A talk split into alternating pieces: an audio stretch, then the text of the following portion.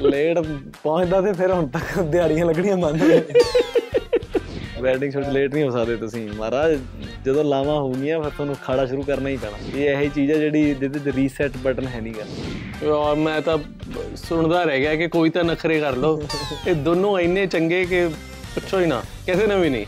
ਜਵਾਈਆਂ ਇਹਨਾਂ ਨੇ ਇੰਨੀਆਂ ਫਿਲਮਾਂ ਬਣਾ ਲਈਆਂ ਇਹਨਾਂ ਤੋਂ ਵੱਧ ਨਹੀਂ ਮਿਲਦਾ ਕੁਝ ਸਿਖਾ ਸਕਦਾ ਵਧੀਆ। ਕਾਰਡੀਓ ਦਾ ਟਾਈਮ ਨਹੀਂ ਸੀ ਬਚਦਾ ਫਿਰ ਮੈਂ ਕਦੀ ਲੇਟ ਨਹੀਂ ਹੋਇਆ ਅੱਜ ਤੱਕ ਸੈੱਟ ਤੇ। ਤੇ ਮੈਂ ਦੋਨੋਂ ਚੀਜ਼ਾਂ ਨੂੰ ਬੈਲੈਂਸ ਕਰਨ ਲਈ ਫਿਰ ਮੈਂ ਸਾਈਕਲ ਲਿਆ ਤੇ ਫਿਰ ਮੈਂ ਵਾਪਸੀ ਸਾਈਕਲ ਤੇ ਕਰਦਾ ਸੀ ਹੋਟਲ ਤੱਕ।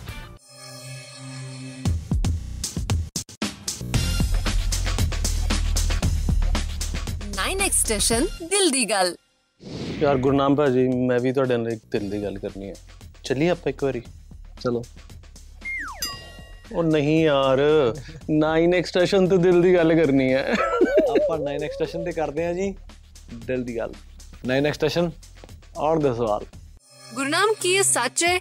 ਨਵੇਂ ਜਵਾਈ ਦੇ ਘਰ 'ਚ ਆਉਣ ਨਾਲ ਪੁਰਾਣੇ ਵਾਲੇ ਦਾ ਰੋਬ ਘਟ ਜਾਂਦਾ ਹੈ। ਨਹੀਂ ਦੋਨਾਂ ਦਾ ਹੀ ਰਹਿੰਦਾ। ਮੇਰੇ ਹਿਸਾਬ ਮੇਰੇ ਹਿਸਾਬ ਨਾਲ ਤਾਂ ਪੁਰਾਣੇ ਵਾਲਾ ਰੋਬ ਜ਼ਿਆਦਾ ਬੰਦਾ ਪੰਕਜ ਬਿੰਨੂ ਅਤੇ ਗੁਰਨਾਮ ਦੋਵੇਂ ਸੈੱਟ ਤੇ ਕਿੰਨੇ ਕੁ ਨਖਰੇ ਕਰਦੇ ਸੀ? ਯਾਰ ਮੈਂ ਤਾਂ ਸੁਣਦਾ ਰਹਿ ਗਿਆ ਕਿ ਕੋਈ ਤਾਂ ਨਖਰੇ ਕਰ ਲੋ ਇਹ ਦੋਨੋਂ ਇੰਨੇ ਚੰਗੇ ਕਿ ਪੁੱਛੋ ਹੀ ਨਾ ਕਿਸੇ ਨੇ ਵੀ ਨਹੀਂ। ਫਿਲਮ 'ਚ ਹੀ ਨਖਰੇ ਕੀਤੇ ਆ ਬਸ। ਜੇ ਅਸੀਂ ਕਰਦੇ ਫਿਰ ਫਿਲਮ ਨਹੀਂ ਸੀ ਬਣਨੀ। ਆ ਵੀ ਤਾਂ ਹੀ ਹੈ। ਗੁਰਨਾਮ ਸ਼ੂਟ ਦੇ ਦੌਰਾਨ ਦਿਲ ਕੀਤਾ ਕਿ ਰੀਅਲ ਲਾਈਫ 'ਚ ਵੀ ਕਿਸੇ ਦਾ ਜਵਾਈ ਬਣ ਕੇ ਸੇਵਾ ਕਰਵਾਈਏ। ਨਹੀਂ ਯਾਰ ਮੈਂ ਤਾਂ ਮੈਂ ਤਾਂ ਕੋਈ ਐਸੀ ਸਵਿਚ ਬਣ ਜੇ ਕਿ ਮੈਂ ਵਿਆਹ ਕੈਨਸਲ ਕਰ ਦਿਆਂ ਆਪਦਾ। ਐਗਜ਼ਿਟ ਕਰ ਜਾ ਇਸ ਸਿਚੁਏਸ਼ਨ ਚੋਂ ਮੇਰੇ ਘਰ ਦੇ ਮੰਜਣ ਤੇ। ਮੰਨ ਜਾਣ ਤੇ। ਪੰਕਜ ਰੋਮਾਂਟਿਕ ਮੂਵੀਜ਼ ਕਰਨ ਤੋਂ ਬਾਅਦ ਇਸ ਵਾਰ ਫੁੱਲ ਕਾਮੇਡੀ ਦਾ ਪਲਾਨ ਕਿਵੇਂ ਬਣਿਆ? ਰੋਮਾਂਟਿਕ ਨਹੀਂ ਮੈਂ ਤਾਂ ਵੈਸੇ ਬਹੁਤ ਕੀਤੀ ਹੈ। ਬੰਬੂ ਘਾਟ ਵੀ ਹੈ ਔਰ ਗੁਰਮ ਦਫਾ ਕਰੋ ਵੀ ਹੈ ਪਰ ਠੀਕ ਹੈ ਰੋਮਾਂਟਿਕ ਚੰਨਾ ਮੇਰਿਆ ਤੇ ਹਾਈ ਐਂਡ ਯਾਰੀਆਂ ਦੀ ਗੱਲ ਕਰ ਰਹੇ ਹੋ। ਤਾਂ ਬਸ ਸਕ੍ਰਿਪਟ ਦੀ ਗੱਲ ਹੈ। ਇਹ ਸਕ੍ਰਿਪਟ ਬਹੁਤ ਵਧੀਆ ਸੀਗੀ। 2 2.5 ਸਾਲ ਹੋ ਗਏ। ਸਾਨੂੰ ਸਾਰਿਆਂ ਨੂੰ ਗੁਰਨਾਮ ਭਾਜੀ ਬਿਨੂ ਭਾਜੀ ਮੈਂ ਸਾਰਿਆਂ ਨੂੰ ਡਿਸਕਸ ਕਰਦੇ ਹੋਏ। ਸੋ ਆਹ ਫਿਲਮ ਸਾਡੇ ਸਭ ਦੇ ਬੜੇ ਨੇੜੇ ਹੈ। ਗੁਰਨਾਮ ਸ਼ੇਵ ਕਰਾ ਲਈ weight ਘਟਾ ਲਿਆ ਕੋਈ ਬੱਚੇ ਵਾਲਾ ਕੈਰੈਕਟਰ ਤਾਂ ਨਹੀਂ ਕਰਨ ਲੱਗੇ? Hope to see you soon ਛੇਤੀ। ਪੰਕਜ ਫੁੱਫੜ ਜੀ ਦੀ ਸਟੋਰੀ ਬਣਾਈ ਹੀ ਬਿੰਨੂ ਅਤੇ ਗੁਰਨਾਮ ਲਈ ਸੀ ਜਾਂ ਕਾਸਟਿੰਗ ਬਾਅਦ ਚ ਹੋਈ? ਨਹੀਂ ਸਟੋਰੀ ਬਣ ਗਈ ਬਟ ਇਹ ਫੈਕਟ ਹੈ ਕਿ ਇਹੀ ਦੋਨੋਂ ਫਰਸਟ ਚੁਆਇਸਿਸ ਸੀਗੀ ਔਰ ਮੇਰਾ ਲੱਕ ਵਧੀਆ ਹੈ ਕਿ ਇਹਨਾਂ ਦੋਨਾਂ ਨੇ ਹਾਂ ਕਰਤੀ। ਗੁਰਨਾਮ ਸ਼ੂਟ ਵੇਲੇ ਬਿੰਨੂ ਢਿੱਲੋਂ ਦਾ ਕੋਈ ਫਨੀ ਮੂਮੈਂਟ ਸ਼ੇਅਰ ਕਰੋ।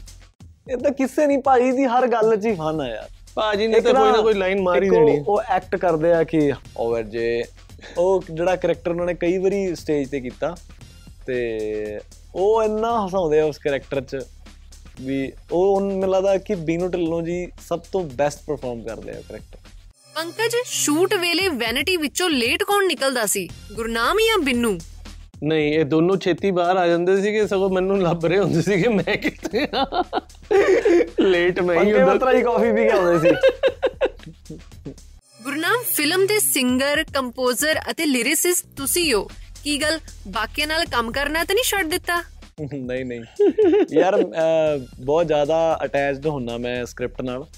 ਤੇ ਮੇਰੇ ਲਈ ਫਿਲਮ ਚ ਪਰਫਾਰਮ ਕਰਨਾ ਵੀ ਸੌਖਾ ਹੋ ਜਾਂਦਾ ਇਹਦੇ ਨਾਲ। ਤੇ ਮੈਂ ਆਪਦਾ ਫਾਇਦਾ ਸੋਚਿਆ। ਬਿਲਕੁਲ। ਤਾਂ ਹੀ ਮੈਂ ਗੁੱਡੀਆਂ ਪਟੋਲੇ ਸੁਰਖੀ ਬਿੰਦੀ ਆ ਹੁਣ ਫੁੱਫੜ ਦੀ ਸਾਰਿਆਂ ਦੇ ਗਾਣੇ ਮੈਂ ਆਪ ਲਿਖੇ ਆ। ਪੰਕਜ ਫੁੱਫੜ ਜੀ ਫਿਲਮ ਨੂੰ ਇੱਕ ਵਰਡ 'ਚ ਬਿਆਨ ਕਰੋ। ਫੁੱਫੜ ਜੀ ਨੂੰ ਜੇ ਇੱਕ ਵਰਡ ਚ ਕਰਨਾ ਹੋਵੇ ਤਾਂ ਫੁੱਫੜ ਜੀ ਹੈ ਫਿਰ। ਫੁੱਫੜ ਜੀ ਆਪਣੇ ਆਪ ਚ ਬਹੁਤ ਵੱਡਾ ਵਰਡ ਹੈ ਰਿਸ਼ਤੇਦਾਰੀਆਂ ਜੁਆਇੰਟ ਫੈਮਲੀਆਂ ਇੱਥੇ ਫੁੱਫੜ ਨੇ ਜਵਾਬ ਦੇਣਾ ਵੀ ਹੁਣ ਸਾਨੂੰ ਵੀ ਐਕਸਪਲੇਨੇਸ਼ਨ ਦੀ ਲੋੜ ਆ। ਸਹੀ ਗੱਲ ਹੈ। ਗੁਰਨਾਮ ਯੂਕੇ ਸ਼ੋਅ ਲਾ ਕੇ ਆਏ ਹੋ। ਕਿੰਨੀਆਂ ਕੁ ਗੋਰੀਆਂ ਦਾ ਪਿਆਰ ਤੇ ਨੰਬਰ ਲਿਆਂਦੇ?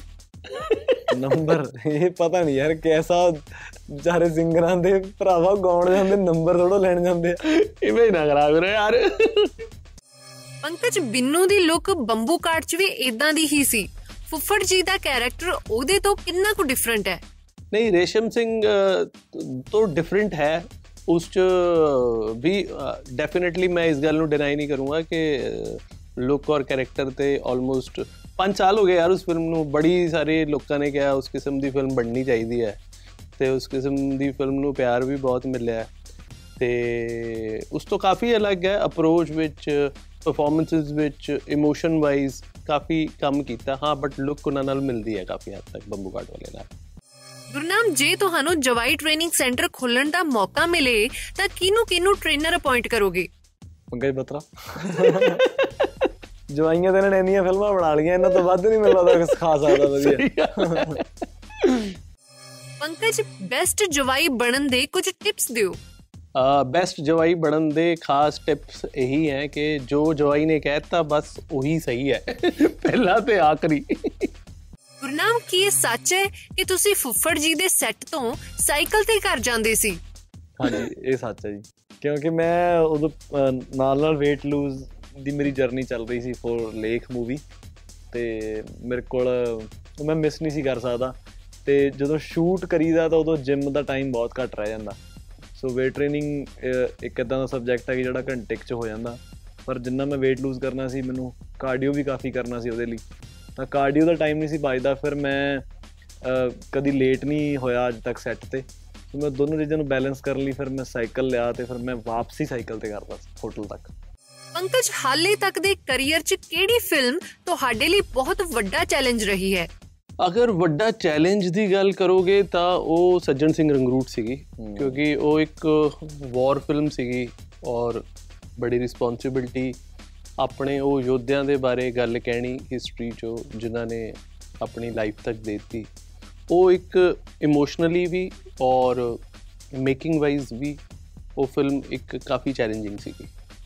ਗੁਰਨਾਮ ਕਨਫੈਸ ਕਰੋ ਕਿੰਨੇ ਕੁ ਵੈਡਿੰਗ ਸ਼ੋਜ਼ 'ਚ ਲੇਟ ਪਹੁੰਚੇ ਹੋ। ਲੇਟ ਪਹੁੰਚਦਾ ਤੇ ਫਿਰ ਹੁਣ ਤੱਕ ਦਿਹਾੜੀਆਂ ਲੱਗਣੀਆਂ ਹੋ ਵੈਡਿੰਗ ਸ਼ੂਟ ਲੇਟ ਨਹੀਂ ਹੋ ਸਕਦੇ ਤੁਸੀਂ। ਮਹਾਰਾਜ ਜਦੋਂ ਲਾਵਾਂ ਹੋਣਗੀਆਂ ਫਿਰ ਤੁਹਾਨੂੰ ਖਾੜਾ ਸ਼ੁਰੂ ਕਰਨਾ ਹੀ ਪੈਣਾ। ਇਹ ਇਹੀ ਚੀਜ਼ ਹੈ ਜਿਹੜੀ ਜਿਹਦੇ ਤੇ ਰੀਸੈਟ ਬਟਨ ਹੈ ਨਹੀਂਗਾ ਫੇਵਰਿਟ ਫੂਡ ਬਾਰੇ ਦੱਸੋ ਜਿਹਦੇ ਮੋਰੇ ਡਾਈਟ ਵੀ ਫੇਲ ਹੋ ਜਾਂਦੀ ਹੈ। ਪਰ ਯਾਰ ਜਦੋਂ ਡਾਈਟ ਬੰਦਾ ਕਰਦਾ ਉਹ ਕਿੱਥੇ ਭੁੱਲੀ ਜਾਂਦੀ?